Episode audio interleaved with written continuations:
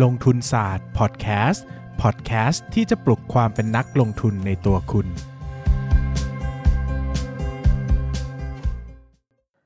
สวัสดีครับ ยินดีต้อนรับเข้าสู่รายการลงทุนศาสตร์พอดแคสต์รายการที่จะชวนทุกคนพัฒนาความรู้ด้านการเงินและการลงทุนไปด้วยกัน วันนี้นะครับก็กลับมาพบกันอีกครั้งนะฮะ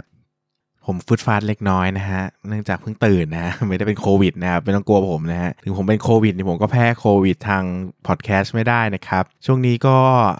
ระวังเนื้อระวังตัวกันนิดนึงนะครับ เนื่องจากกระแสโควิดระลอกใหม่นี้ค่อนข้างจะหนักหน่วงเหมือนกันเนาะนะครับ ก็แหม ตลาดก็ react เยอะเหมือนกันนะนะครับตลาดก็ลงเยอะไม่รู้ว่าลงเรื่องอะไรนะครับ ไม่รู้ว่าลงเรื่องโควิดรอบนี้หรือเปล่า หรือว่าลงลงเพราะปัจจัยอย่างอื่นนะครับ ก็ก็ระวังเนื้อระวังตัวกันทั้งทั้งเรื่องการติดโควิด แล้วก็ทั้งเรื่องพอร์ตของท่านด้วยนะครับวันนี้นะครับเราก็มาคุยกันในเรื่องของการวิเคราะห์หุ้นรายอุตสาหกรรมนะครับ เนื่องจาก มี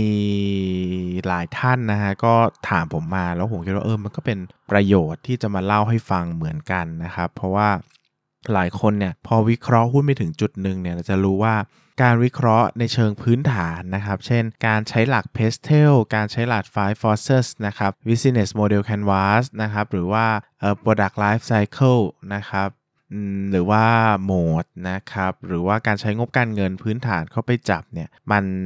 มันให้ภาพได้ระดับหนึ่งคือ มันอธิบายปรากฏการณ์การเคลื่อนไหวของหุ้นโดยละเอียดไม่ได้นะครับ สุดท้ายแล้วเราต้องมีความเข้าใจอย่างลึกซึ้งต่ออุตสาหกรรมนั้นๆ หรือว่าหุ้นนั้นๆนะครับ ยกตัวอย่างเช่น ถ้าวันนี้เราอ่านหุ้น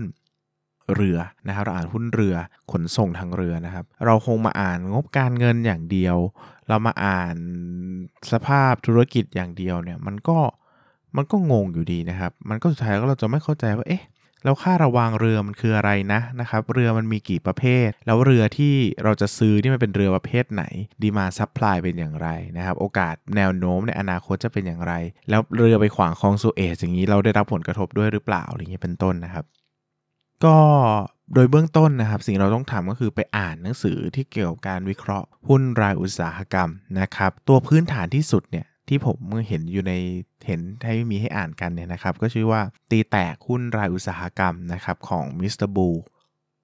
ซึ่ง พื้นฐานมากนะครับ หมายถึงว่าเหมาะสำหรับคนที่ไม่เคยศึกษาเกี่ยวกับหุ้นเลยนะครับ เช่นประสบการณ์การลงทุนต่ำกว่า 1 ปีอะไรเงี้ยนะครับ การการอ่านหนังสือเล่มนี้เนี่ยมันจะเหมือนช่วยปูคำศัพท์พื้นฐานหลาย ๆ อย่างที่เราไม่เคยรู้จัก นะครับให้เราได้รู้จัก แต่ถ้าคนลงทุนมาแล้วสมมสองสมปีเนี่ยไปอ่านเนี่ยจะไม่ค่อยไม่ค่อยใหม่เออ มันจะไม่ค่อยใหม่ มันจะไม่ค่อยเจอความรู้ใหม่เพราะว่าไอ้คำศัพท์พวกนี้เนี่ยมันใช้อยู่ในบทวิเคราะห์ ใช้อยู่ใน opportunity day ใช้อยู่ใน m d n a ใช้อยู่ในงบการเงินอยู่แล้ว ไปอ่านแล้วก็ไม่ค่อยเห็นอะไรใหม่ ๆ นะครับหลายคนก็มาถามว่าเอออ่านเล่มนี้แล้วมันมันยังดุ ไม่ได้สามารถลงไปวิเคราะห์จริง ๆ ได้ แล้วจะอ่านเล่มไหนต่อดีให้สามารถไปวิเคราะห์ แต่ละอุตสาหกรรมได้โดยละเอียดนะครับคำตอบข้อแรกก็คือว่าหนังสือไทยไม่มีครับหนังสือไทยมีแค่เหมือนจะเล่มเดียวนี่แหละนะครับแล้วก็นอกจากนั้นเนี่ยก็มีหนังสือของตลาดหลักทรัพย์แห่งประเทศไทยนะครับสอนวิเคราะห์หุ้นรายอุตสาหกรรม แต่ไอ้หนังสือเล่มนี้เนี่ยมันก็มีประมาณ4ีหเล่ม ซึ่งมันก็มีแค่บางอุตสาหกรรม คือไม่ได้มีทุกอุตสาหกรรมเนาะมันมี ก่อสร้างนะครับก่อสร้างมีธนาคารอะไรอย่างเงี้ยนะครับแต่มันไม่ได้มีทุกอุตสาหกรรมให้เราเลือกอ่านเนาะนั่นก็กลายเป็นว่ามันก็ไม่ครบอะนะครับทางเลือกก็มี 1 ก็คือหนีไปอ่านหนังสือของต่างประเทศเลยนะครับ ซึ่งเอ่อก็มีสอนวิเคราะห์หุ้นรายอุตสาหกรรมเลยสอนวิเคราะห์หุ้นกลุ่ม Energy นะครับกลุ่ม Finance นะครับกลุ่ม Service กลุ่ม Healthcare อะไรพวกนี้นะครับ ก็ไปเดินคิโนคุนิยะได้นะครับ หมวดหนังสือลงทุนเดินๆเดี๋ยวก็เจอนะครับ ที่เขาจะแบ่งสอนเป็น sector เลยละเอียดมากนะครับ แต่ข้อเสียคือ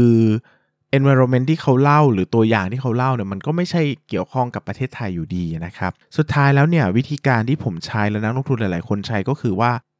หาข้อมูลไปเรื่อยๆ ด้วยตัวเองครับ ฟังแล้วมันดูแบบกำปั้นทุบดินมากเลยเนาะแต่มันมันเป็นวิธีที่ใช้กันจริงๆครับ สมมุติว่าเราอ่านเราอ่านเรื่องเกี่ยวกับ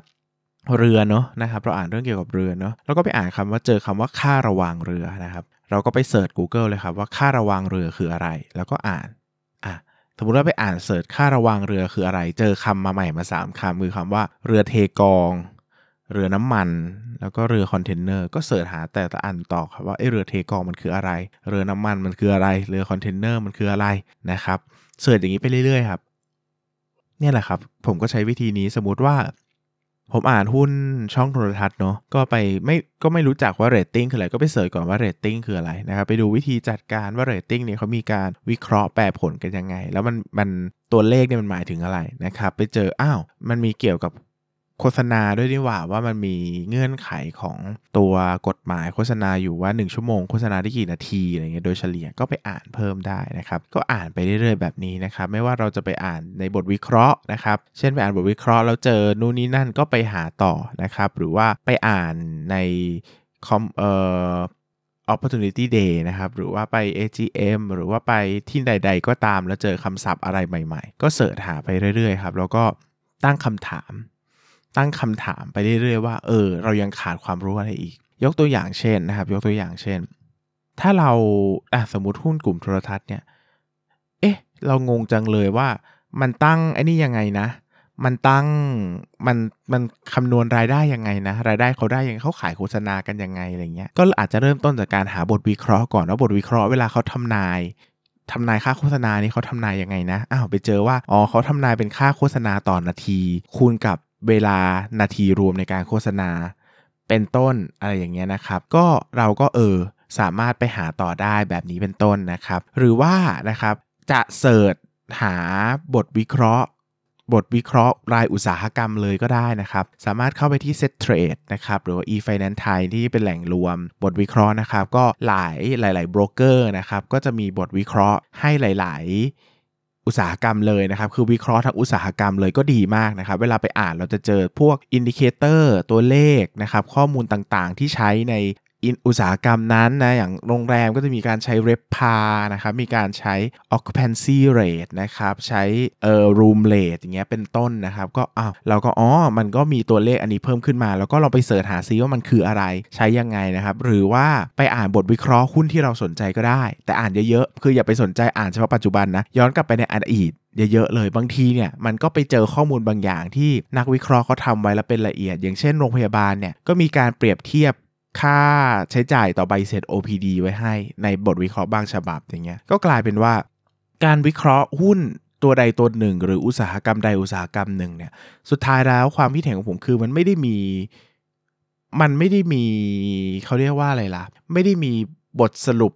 สำเร็จนะครับ หรือว่าไม่ได้มีหนังสือที่รวบรวมทุกอย่างไว้ โอ้โห ครบถ้วนกระบวนความเลยนะครับ มันต้องใช้การเก็บสะสมความรู้ไปเรื่อยๆ ตั้งคำถามหาคำตอบ ตั้งคำถามหาคำตอบนะครับ หรือไม่ก็ต้องแสวงหาความรู้ใหม่ๆ ถ้ารู้ว่าเรายังรู้รู้เรื่องนี้ไม่พอนะ ก็หามันอีกหามันอีกหามันอีกนะครับ แล้วก็หาคำตอบไปเรื่อยๆนะครับ หาจนกว่าเราจะเป็น expert นะครับ คือเข้าใจอะสามารถเข้าใจโครงสร้างของธุรกิจได้ ฟังผู้บริหาร ฟังผู้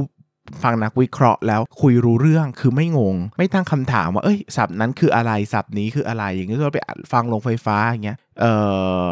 feed-in tariff คืออะไรเฟดเอ่อ feeder คืออะไรนะครับเออหรือว่าตัวอะไรว่าอะไรนะอืมตัวเมกะวัตคืออะไรใบอนุญาตคืออะไรนะครับ เออ ถ้าเราไม่รู้คำไหนเราก็ไปเสิร์ชหาทีละคำเลยนะครับ SPP อะไรว่าไปนะครับ ก็หาทีละคำเข้าใจทำความรู้จักเดี๋ยวนี้ก็มีการสรุปมีการทำบทวิเคราะห์ไว้ต่างๆ มากมาย แต่มันไม่ได้รวมไม่เป็นระบบเป็นหนังสือให้เราอ่านแบบง่าย ๆ นั่นเองนะครับ ก็ค่อยๆศึกษารวบรวมกันไปนะครับ อยู่ๆไปอยู่ๆไปในตลาดเนอะถ้าเราทำอย่างนี้ไปเรื่อยๆนะครับมันจะกลายว่าเรามีความรู้ไปเองโดยที่เราก็ไม่ได้รู้ตัวเราแบบเราไม่ได้ปักธงหรอกว่าเราจะตั้งใจว่าฉันจะเป็นเอ็กซ์เพรสด้านวิเคราะห์หุ้นรายอุตสาหกรรม แต่สุดท้ายแล้วความรู้ที่เรามีมันจะสะสมสะสมสะสมจนทำให้เราเนี่ยเออเข้าใจแต่ละอุตสาหกรรมไปเองแบบนี้นะครับก็เป็นภาพที่ผมคิดว่าน่าจะตอบคาถามที่สุด แล้วก็น่าจะเป็นประโยชน์ต่อใครหลาย ๆ คนสำหรับวันนี้ด้วยนะครับสำหรับวันนี้ก็ขอบคุณทุกคนมากเลย แล้วก็อย่าลืมเอาวิธีของผมไปลองใช้ดูนะครับว่าใช้ได้ผลหรือเปล่ายังไงบ้างสำหรับวันนี้สวัสดีครับ อย่าลืมกดติดตามลงทุนศาสตร์ในช่องทางพอดแคสต์ player ที่คุณใช้ แล้วกลับมาปลุกความเป็นนักลงทุนกันใหม่ในลงทุนศาสตร์พอดแคสต์